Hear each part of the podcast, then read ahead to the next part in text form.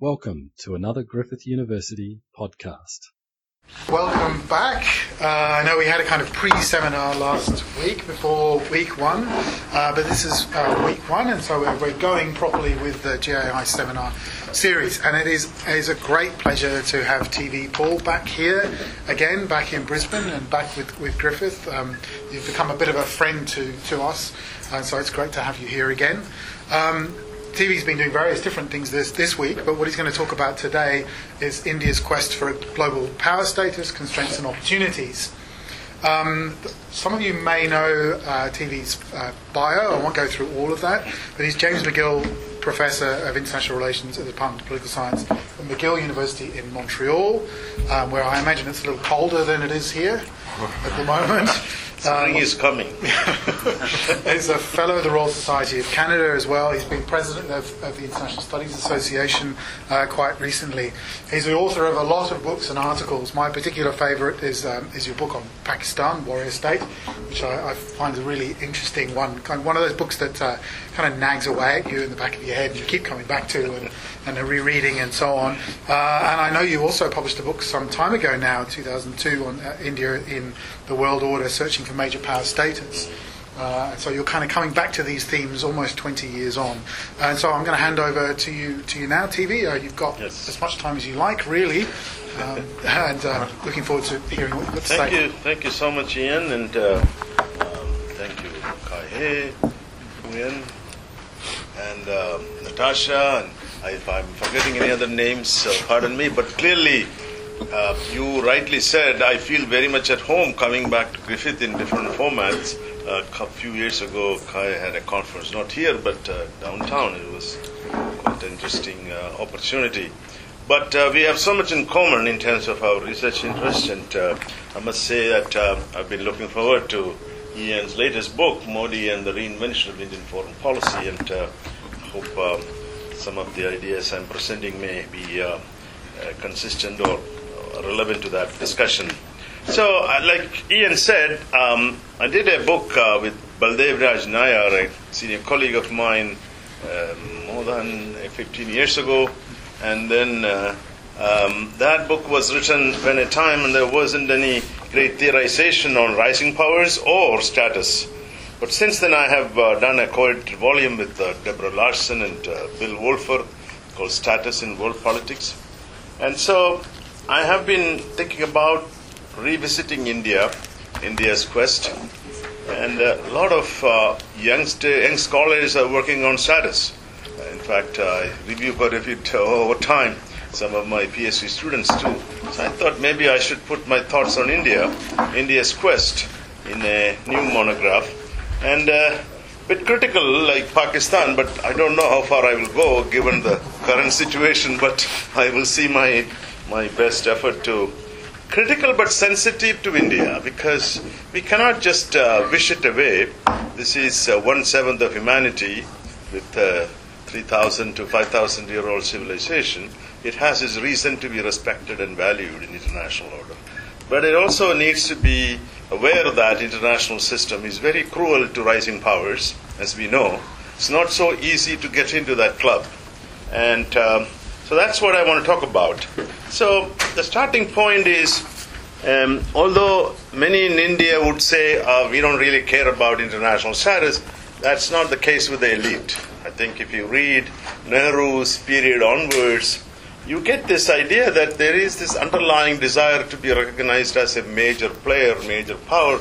They don't like the word great power because it is associated with the European imperial powers.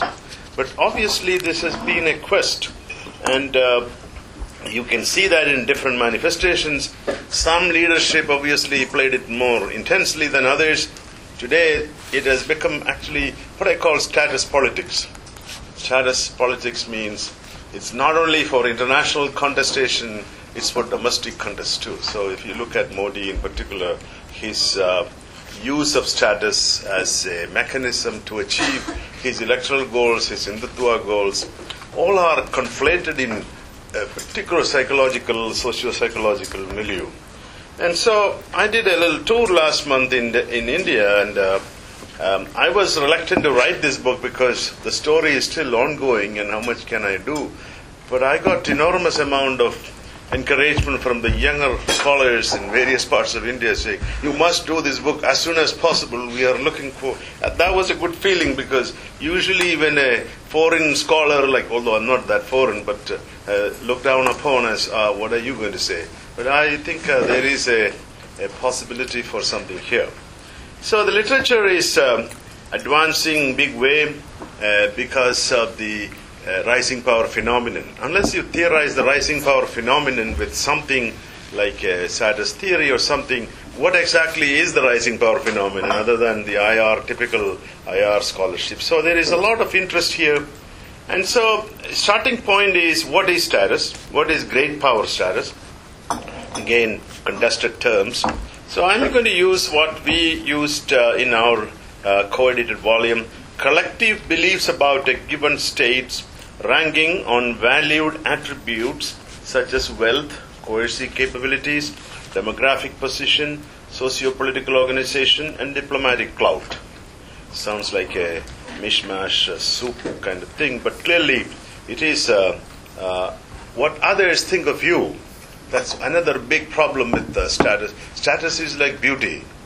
Uh, this famous song by Christina Aguilera, "I am beautiful no matter what." What do you what do you say? It really is a very good one because it makes you feel good. I mean, you know, everybody needs to feel good, but it all depends what others think of you, and uh, people sometimes forget. And the Indian case is very interesting that way because Indians have a very different perception of themselves than Indians means general Indian public than what the world might be thinking of them. But they don't really give a damn. They, I don't think they think that they have. Some of them think they have arrived already, which is a very interesting phenomenon. So um, this uh, phenomenon of uh, status is uh, ongoing in human history. In fact, uh, there's so much to read about in political theory, modern times Machiavelli, Hobbes, you know, all kinds of dis- discussions. But beyond those uh, classical realist positions, there is considerable interest. Uh, American Constitution makers, you know, there's a lot of discussion about glory, how to restrain men, you know, that kind of stuff. And so, what is great power status? That's again a very contested term. Again, I'm going to use for the time being the comprehensive elements of national power so those states have, with the highest uh, amount of capabilities and influence and legal status in international order, um, attributed by other great powers. Okay, the peer group has to accept you as a great power. Now, the great power term is a very European term, European classical European term, very contested because um, the Europeans had a very peculiar understanding of who is in the club a rather racist world. So for a long period, they thought Ottoman Turk, Turkey had no role there, but they were a great power, magnificent power in the European context. Japan was there for a short period, then pulled out of it. You know, a sort of very peculiar club. Um, but in any case, things have changed since today's world. You have four material hard power capabilities military, economic, technological, demographic, and six soft power normative position, leadership role in international institutions, culture and civilization, state capacity, strategy and diplomacy, leadership role in uh, uh, international uh, uh international leadership role. So all these sound uh, too many, but clearly, if you look at even the existing major powers, great powers, the terms are used interchangeably. You find that the they are leaders, except maybe France and Britain, uh, on all these elements in some form. So it's not not clear how where India will fit in, but when we talk about India as a rising power, we are actually talking about these ten elements potentially will make India the next candidate uh, power, and that's where the interesting discussion comes in. But I must definitely warn you that this idea of great power status itself is going through a lot of changes, partly because the European great power system had it all very well laid out. You know, they control the world. I mean, from the concert system onwards, you find the league system. They fought wars, and whoever wins wars, and they uh, give that role to them through the institutional recognition. So, institutional recognition by peer group essential for institutionalizing your uh, great power, great power status or major power status. I'm not very happy with great power status, but I'm going to. I don't have a escape from there because it's, it's sociologically used. Um, so, what are the mechanisms for status push by states? Some of them do it more violently than others. And so here, Larson and Shevchenko have used social uh, identity theory, three mechanisms social mobility, uh, emulating the values and behaviors of members of an elite group to be admitted to that group. And so that is because the elite group boundaries are reasonably open to mobility or acceptance. Social competition, existing status hierarchies are illegitimate and suitable, mobility is lacking. So, effort is to outrank the rival and get there somehow through use of force or threat of use of force. Or social creativity is evaluating a negative as positive or identifying a new criteria for evaluation on which the group ranks highly developmental model, culture, diplomatic initiatives, etc.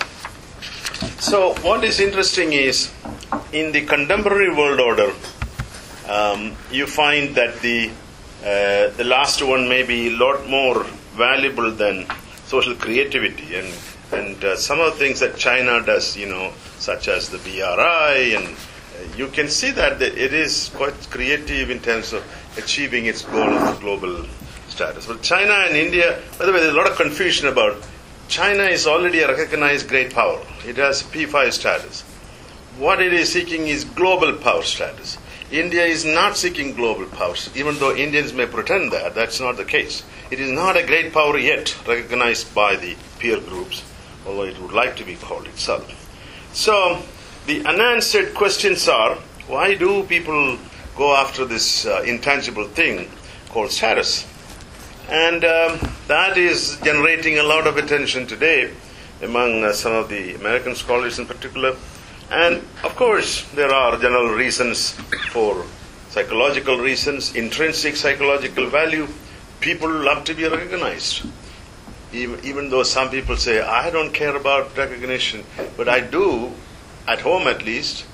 I would like my kids to recognize me. You know, I don't want to be treated as what kind of a father are you? You know, I want to be recognized as someone who is endears to them. So everybody has that recognition craving, even if it's not coming out in any big way. But it is much worse for nation states. Think about it, collectivity.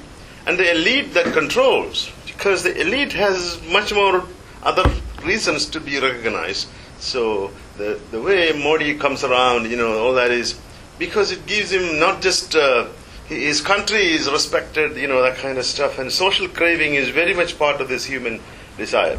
But collectivity's behavior tends to change a little bit. And that is something that we don't have a full account for. And some countries don't really come out openly and say we need this uh, kind, because they realize their uh, constraints they have. And so, is it along with security and uh, resources or power another variable, or are they connected? And that's all, those are all interesting questions in the larger literature. Uh, beyond the psychological value, you have material benefits. There is no there is no question that if you are in the top club of great powers, you get a lot of goodies, and including your passport is valuable. You know, you go around, you get material benefits, and and there is no way to deny that the American status is helping the American citizens uh, gaining material and other benefits. That's why, you know, you will hardly find any in America, by the way, who wants America to decline. I've engaged a lot of constructivist, critical theorists, all that in my IR life, but I've never heard any American saying we should decline because it's good for us. Maybe different reasons are there. One reason is, of course, they all think America is for the good of the world. So even if it's not, but, but this, this assumption is very well ingrained in the American psyche. And uh, I don't think any Chinese would say the same thing that China should decline. There's always a desire China should be the power or valued state in the world. So that is there, and um, it increases security because if you can offer certain goodies in return, you get benefits. Uh, that's where the the, the benefits of status are there. And um, beyond the material, there are other things. And the question is why did India in 1947, under Nehru's era, sought status based on very little material power? India was a very poor country, by the way, when it emerged out of uh, colonial yoke. And as uh, many of you know, it was uh, uh, not even 1% of the world's trading. You know, it was 26% when the British arrived. That's what they say, I don't know. Obviously, it lost a lot, you know, the 200 years of colonial world. Uh, I don't want to blame the British for everything, but obviously something was happening in that whole Asia Pacific context. Um, now the point is, why did why do a state with such low material power uh, push for this under Nehru? And those who have studied Nehru, I'm sure Ian has done this. Um, he had a very different vision of in, the world and India's role in it. And he gave an interview to some publish uh, some editor before independence, saying that, well, we influenced the world for one quarter of the world from. Uh, he has a very nice quote and uh, for 3,000 years, we ought to be as recognized as a major power. And the Indian Ocean, he put a lot of, by the way, it's very fascinating to read his discussion on Indian Ocean. Now, Indian Ocean is back, back to square uh, importance. And Nehru foresaw that. And he thought India will play a big role in the Indian Ocean power game, although he was not building the military for that.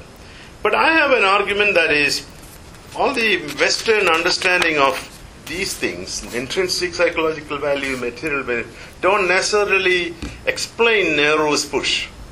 I think he was more like one of these newly uh, decolonized, uh, freedom, free, uh, newly independent state, and he thought it was a moral right to support other underprivileged countries and take up their cause against Western imperialism.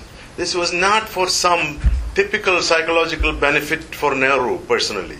I think he was genuinely moved by the fact that India has a role to play here to decolonize. And by the way, that this is one area where people should ac- accept that the decolonization process has a lot to do with that pressure by these newly emerging states, from Bandung to non-alignment, and the UN decolonization move. So the normative power was something that we need to. And he is coming out of Gandhi's influence, and it is fascinating to read some of Discovery of India, worth going back. Um, by the way, it was handwritten. Recently, I was in uh, in the Nehru Museum, uh, visiting after some 40 years. I was a kid when I went there. That shows I'm still young. and I was there, and there is this thing, uh, it's handwritten, which was mind boggling for me. This is one of the most impressive books on India you will ever read. A very critical book, by the way, read it if you can. And uh, this gentleman was in a prison in, in uh, Allahabad or Ahmedabad, one of the prison, Ahmedabad, I guess. Anyway, and three years he was there, didn't have even a secretary to type anything. He had limited books, and you can see his corrections on the manuscript. Now the Nehru Museum shows uh, on its uh, webpage too, I think. And it really put me in an emotional state. How could he write this? He not a typical social scientist. He was a scientist trained in Cambridge, but he had enormous understanding of India and its civilization, which was really amazing. And that was a moment for me visiting Delhi recently. So I encourage anyone go to his museum before it is demolished, by the way, and see his bedroom and all that. I mean, it's the last breath he took, and it's in his will and testament quite amazing all was very moving because i was brought up in the nehruvian era and but i think it may it may be over within the next uh, decade if things the way it is going they're building a big building behind his museum on uh, for all the prime ministers and not all the prime ministers deserve that that's another, another issue so now this civilizational basis that Nehru articulated, his statement that India left an indelible impact on one quarter of humanity, reclaim universal history. All that is quite fascinating when you look at that he is not looking at uh, today's or tomorrow's material condition, but something bigger than that. And that persists in the Indian psyche, even the leadership, for a long period of time. Now, I want to make a claim that it has. Um, Uh, I'll come back to this point later. Well, where are we in India's position? And, uh, and one thing people often forget is that the last 20, 25 years have been uh, enormously beneficial for India, not necessarily all Indians. Why? Beneficial for China too. This is very rare in human history that the globalization economic forces all converged in favor of rising powers. If you look back at history, it was this unhappiness about the economic order, the Germans or the Japanese, that they are going to be losers, they need to fight battles. This is enormously important, and our understanding of globalization and its impact on this rising power phenomenon, globalization or economic forces, is still very rudimentary. And I would claim that without this post 91 openness, the world would be a very different place because uh, we might have seen a lot more unhappy rising powers. But that is not the case. So the applause goes to the United States to some extent, but it's more than that, of course, MNCs and others for this intensified era. And the agency, both the rising powers used it, China in particular, we know that. So India has come a long way, and it got all these things reasonably uh, adjusted. People started looking at it as a serious uh, power, and um, uh, that potentially it is going to be coming closer to China. Very questionable assumption, anyway. Uh, maybe in the economic raw numbers, and I think that is um, uh, remarkable, and that is why we are, we are even talking about it. Okay.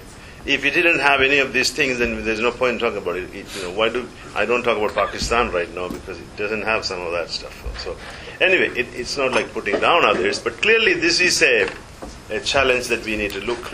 But then, why isn't it getting there faster than what it what what what would want to? Even if you say, you know, he got all this stuff, but it's not getting there. Institutional recognition has happened. Yes, some recognition. Some are self-created and created with the uh, other rising power, China and others, like BRICS and others. But somehow it's not easy for a new power of this uh, nature to get in there. And I think we, ha- we need to recognize the fact that uh, um, this relative acceptance by other powers, partly because China outgrew in every dimension much faster than India.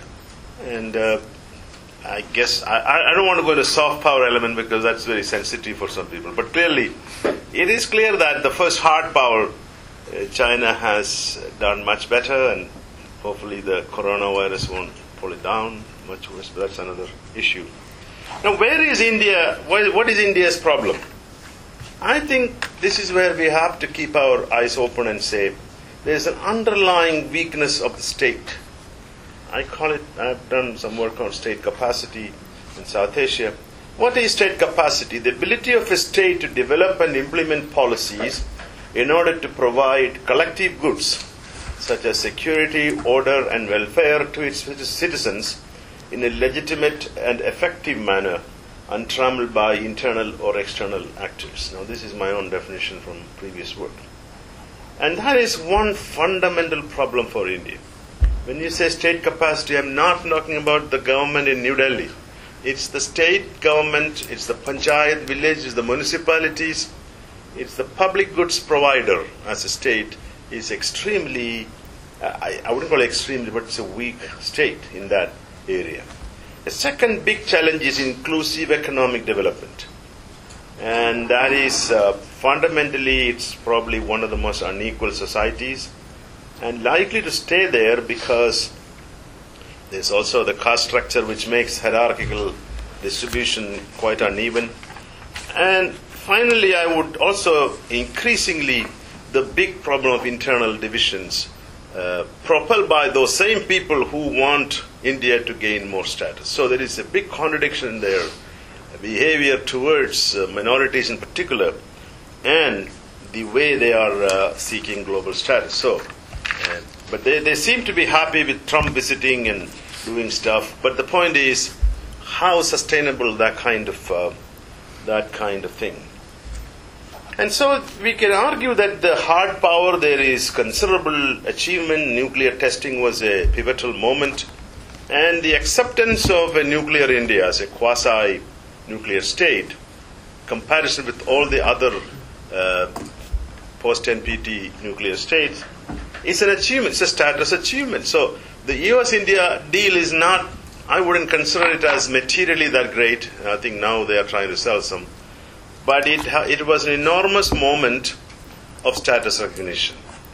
Even if you are against the nuclear weapons and all that, but the fact that the deal, and I asked, I, I had the privilege of meeting Manmohan Singh this visit, spent some time with him, and it was fascinating to hear. And I asked him a question do you think this was a moment of status recognition? He said, Yes, that's the number one. He was sort of insisting my own point that this was status recognition. We got out of the apartheid. This is what he was keep telling. This man became, he became quite animated discussing the subject. Not other topics he was kind of quiet. It was fascinating to look at his greatest achievement. So I think we need to look at that. Um, uh, the hard power is problematic because you have economic power. Yes, you have a big market. But you also have this very skewed technological development. You have this space going on very well. Nuclear a little bit here and there. But the applied technologies are all problematic, to be honest with you. Unless the Chinese export their technologies or their goods, it's problematic. The Indians can produce the same kind of things they could. I mean, IT, of course, another area, but even that is very tied to the global economic arena. And I think there is kind of conspicuous consumption mentality that you buy all these expensive weapons. Which the most fascinating one was this uh, where the minister goes there and put an Om on top of it, which challenged my notion. This is a Catholic secular country produces weapon, and they're putting something which is uh, for electoral purposes, you know, standing in front of it. It was really amazing how you use this for weapons. And what is amazing is the weapon purchasing hardly receiving any critical analysis, which is so average Indian or the Indian journalists have accepted that we need these weapons not only for defense but for status. This is the problem of showing off. I mean, Republic Day parades are the biggest places where they show. India alone is not in this game, by the way. Every country. Uh, Trump tried to resurrect in the United States, it didn't work. But the French do this, the Chinese, I believe, do the Russians were very good at it, you know, showing their missiles, and people very much uh, get uh, uh animated for a period of time.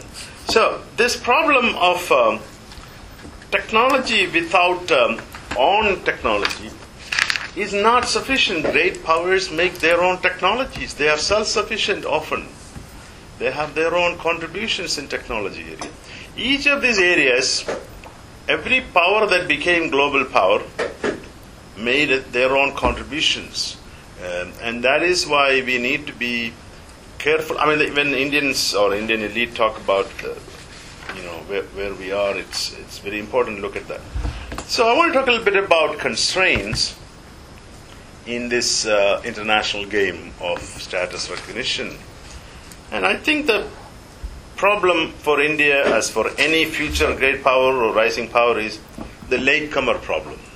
The latecomer problem. What do you mean, What do I mean by latecomer problem? International order and great power status are determined at the end of the last war, major war, at least for the last three, two hundred years. And India missed the boat in 1945 San Francisco settlement. There was uh, very little support from the British, by the way. There was support from others to include India as a P5 state or P6 state. And uh, I don't know the literature whether the Indian elite cared about it, pushed it enough. Probably it was not in their radar screen as much. And so international orders are stuck very hard to change that until there is a next war or some other big crisis or something happens. Unless, of course, the 21st century and will will forget about this great power status business. Other big moment was 1968 when the NPT was set up. So the NPT recognized those countries that had tested before 68 legal right to be nuclear weapon states. India was unfortunately not there. So these are two major, at least in my mind, um, this, uh, this difficulty for India and, and any other rising power to enter the club is that it is stuck. Now to change that, and NPT, by the way, is extended in perpetuity. Very hard to change these international rules and regulations uh, because uh, incumbents don't want to change it, and in the UN Security Council issue, the small states don't want to change it. They had enough of hierarchy. They don't want to legitimize more power to a state that uh, is claiming this. So they have to invent new uh, institutional mechanisms such as uh, G20 or uh, BRICS. But as you already know, BRICS is, I don't know what is happening to the BRIC part of the bricks. But anyway, it is fascinating to see that this dimension of systemic rigidity that we need to look into. How do you get peaceful change? That's one of our joint big projects going on now without uh, another war or another big crisis. But countries do get accepted, accommodated. One of the mechanisms is you become an important player for the balance of power game among great powers, among big powers. And actually, what is happening to India's position in the world today is partly because of that. People forget that. I mean, even if you are not a realist, balance of power is why the reason or presumed value in this rising bipolar world where India will play a bridge or a, some kind of a role to tilt the balance, like China played before uh, during the 70s and 80s. So this is a, uh, one of the one of this role that India gets is that because you look around, there are not too many others with even closer military capabilities and other hard power capabilities to balance China if China becomes a very powerful uh, state. So that's why the emerging balance of power gives it some role. I mean, whether we like it or not. Some people call it bridge builder, bridge bridge power. Others call it hedging power. You know, different terms have come out in recent years. Now, there is a general discussion that a power cannot become a great power without its regional states, regional neighbors accepting it as a powerful state. Now, here we have a big constraint, which is Pakistan. Challenger in many ways, but a status challenger too. It hasn't succeeded, but it has it had succeeded in the Cold War. There was uh, parity in the Western treatment of the two. And my fear is it may be coming back if India is not, or the current elite is not careful. They may lose that uh, status elevation after uh, 1990s or whatever. So, this challenge is uh, you mentioned the warrior state. I have a bit of a discussion about what Jinnah thought of uh, partition. It was not purely, it's a civilizational challenge. They thought the Muslims control subcontinent, they should be co equals or superior, okay, by the way and that they should have enough territory, including entire Bengal, entire Punjab, all should go to them because they're considered as co-equal in the South Asian context, and that was a big disappointment for them. And then the status uh, part, they were able to equalize power with the Cold War alignment and nuclear weapons. You know, Nawaz Sharif's statement is what when he tested. Today we have equalized power relationship with India. That is a status statement. Okay, it is not like we have deterrence now. You know, he doesn't talk about deterrence, by the way. It's about status. And the Pakistani elite has not given up this idea of co-equal, status. Whether materially eight times bigger, but that is not the issue. Then you have a bunch of weak neighbors unwilling to accept Indian hegemony, even when it had hegemonic power. They would challenge, of course, India tried, but today it's very, very difficult for India because of the entry of China. China gives all of the money and the infrastructure and economic development. So the weaker states have more agency than they used to. They are able to bargain much harder than they used to. Actually, it is good for the region, I mean, for the small states. This kind of uh, softer rivalry between India and China. Because if it becomes a hard balancing rivalry, they have to take positions, which right now they can go back and forth, which is really good for them. And they're getting a lot of money. Bangladesh is growing faster than any other country in the world today. Now, the world image, actually, it's a good, good time to talk about this world image problem, is what? it's hard to change image of poverty and poor infrastructure. Even if you can say we have this great civilization, but you visit Delhi, as I do often, all of us, during Sheila Dikshit's time, it was improving quite nicely. And then they didn't re-elect her. You know, it was funny. Congress lost all its positions through because of some corruption. And even if the current regime there is giving free uh, bus tickets to women and all that good things, but the problem is the city is not livable. It's not. You can't breathe. You can't walk around for 20 minutes. Come on, you know, the modern state should focus on that quality of life. And that's what I love about your city. I, we have a hotel, South Brisbane, and walking is like, what a fresh air. I mean, you know, it's like better than Montreal, by the way. Montreal in the summer is nice. I don't want to pull down Canada, but we have a weather problem. You don't have that problem. But you have made an effort to make it a livable city, even though it's hot and humid and everything. That is what is missing in every single Indian city. Okay, I tell you this because I go to all these places, including Kerala, where I come from. They don't think about the pedestrian. They don't think about the crossing road. They don't think about, cro- you know, how can the urban planners not think about that? What kind of urban planning is this, which doesn't give make a single park, single uh, facility for the ordinary people, you know? And I think that is a big challenge. And I don't hear a single debate on this subject in the Indian media, in the world media, that India's urban planning is primitive as you can think of. And for, this may sound I'm sure there will be defensiveness coming from people who hear me, even on the. And they will say, okay, we are better than some others. No, in fact, Colombo is a much better city to walk around. I've been to Colombo and some other uh, cities. And even within India, by the way, you go to Sikkim. How many of you have been to Sikkim? Fascinating. It's like going to South Korea, by the way. Beautiful and clean. And, and it, is, it is, of course, the Himalayas is very beautiful environment, all that. And very friendly people too. Something about the culture, it just makes you. This is India too, you know, it is amazing. Northeast India, many parts of India are much more interesting than we think. Um, or we think, or the perception is. So, now this is a problem that uh, we compare with other great powers.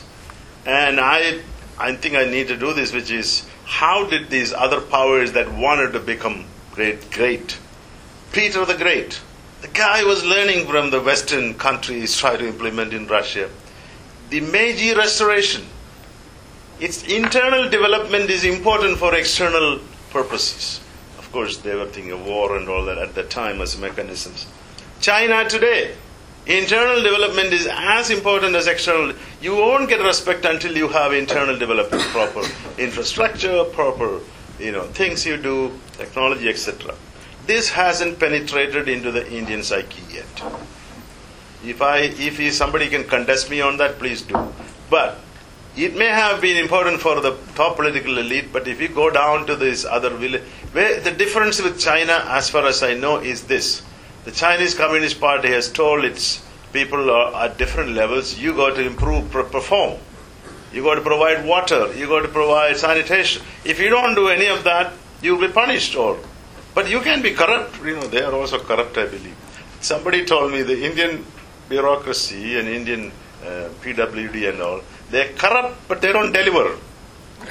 Whereas in the Chinese case, they are corrupt, but they deliver. Now, this is all very general discussion. Something about corruption in the modern world, which is worth studying. There's a book on corruption in Indonesia, and you know the Indonesian miracles still happen all the time.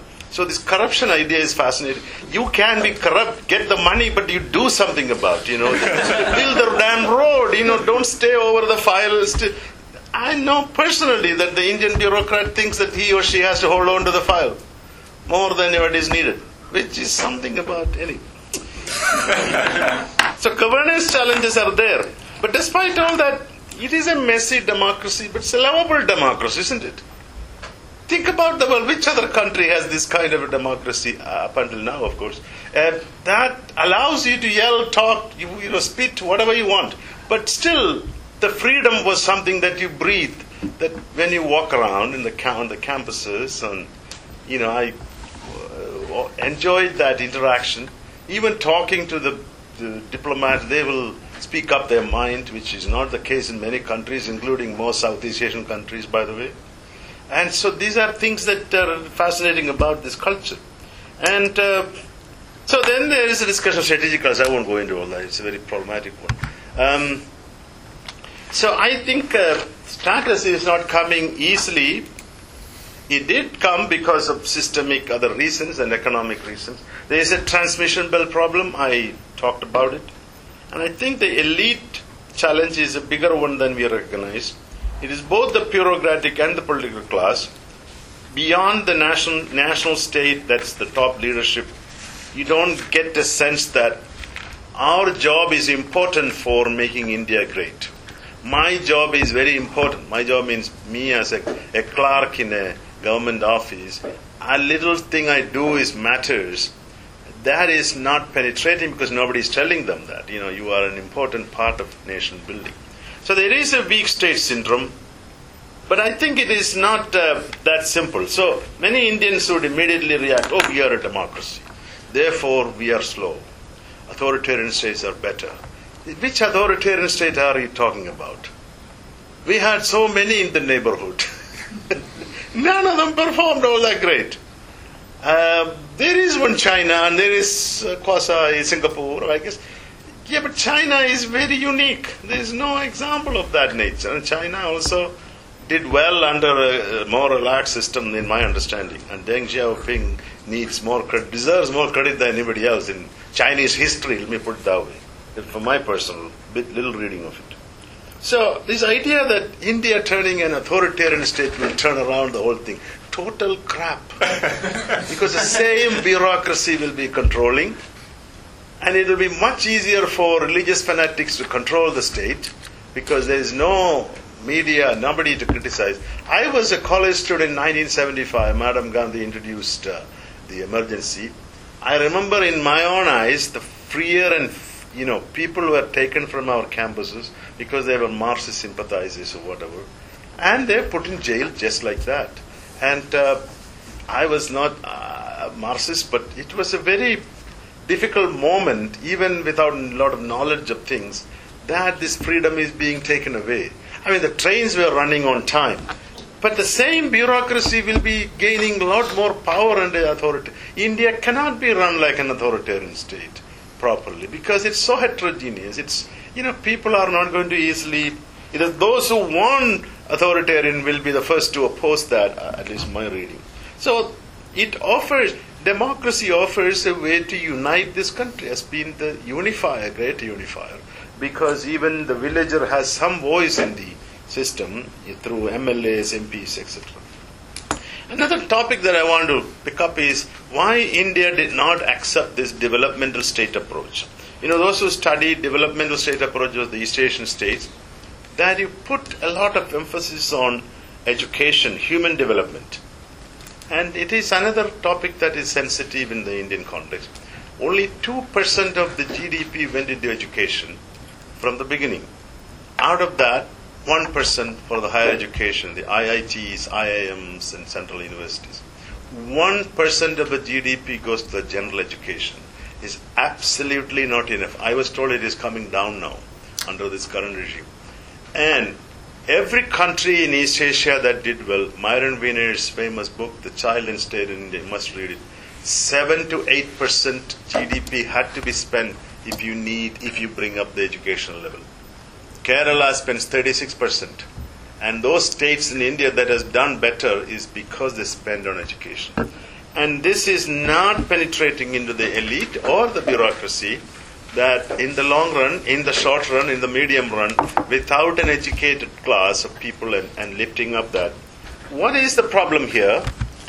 The problem, I think, is you have a number of sectors inclus- inclusive growth, educational sector, infrastructure, health, hygiene, supply of water, children, civil society, and of course the hard power military, make India, all that is problematic. Demographic dividend may not happen, which shows that status is not linear. Many Indians think, or outsiders think, that somehow you're going to get there, just stay put. It's not guaranteed that one remains an important player in the global economic order or political system. Argentina was richer than Australia. Now that's news to you, no? Some of you. I'm sure the senior people know what I'm talking about. That's not the case today. It's a sad situation, Argentina.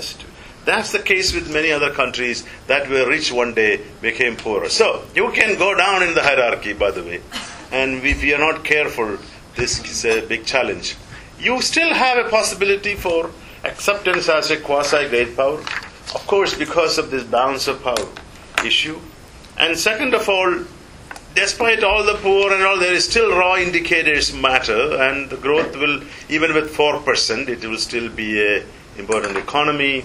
And uh, I'm not desiring China's decline in any fashion, but if it happens with this current crisis, uh, India still could. I mean, who knows whether India could be affected by this virus much worse than.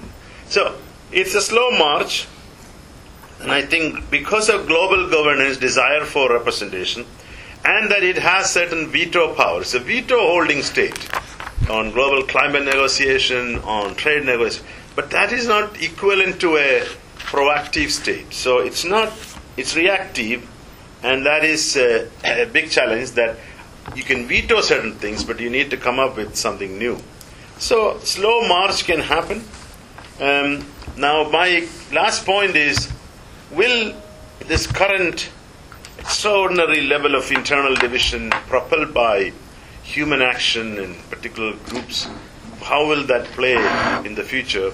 I can only guess, and my, my temporary or, or tentative uh, argument is that it will substantially push India. Indians have uh, thinking on India themselves, uh, these divisions, and it will affect external perception, the status perception, much more negatively than Indians and the current regime thinks.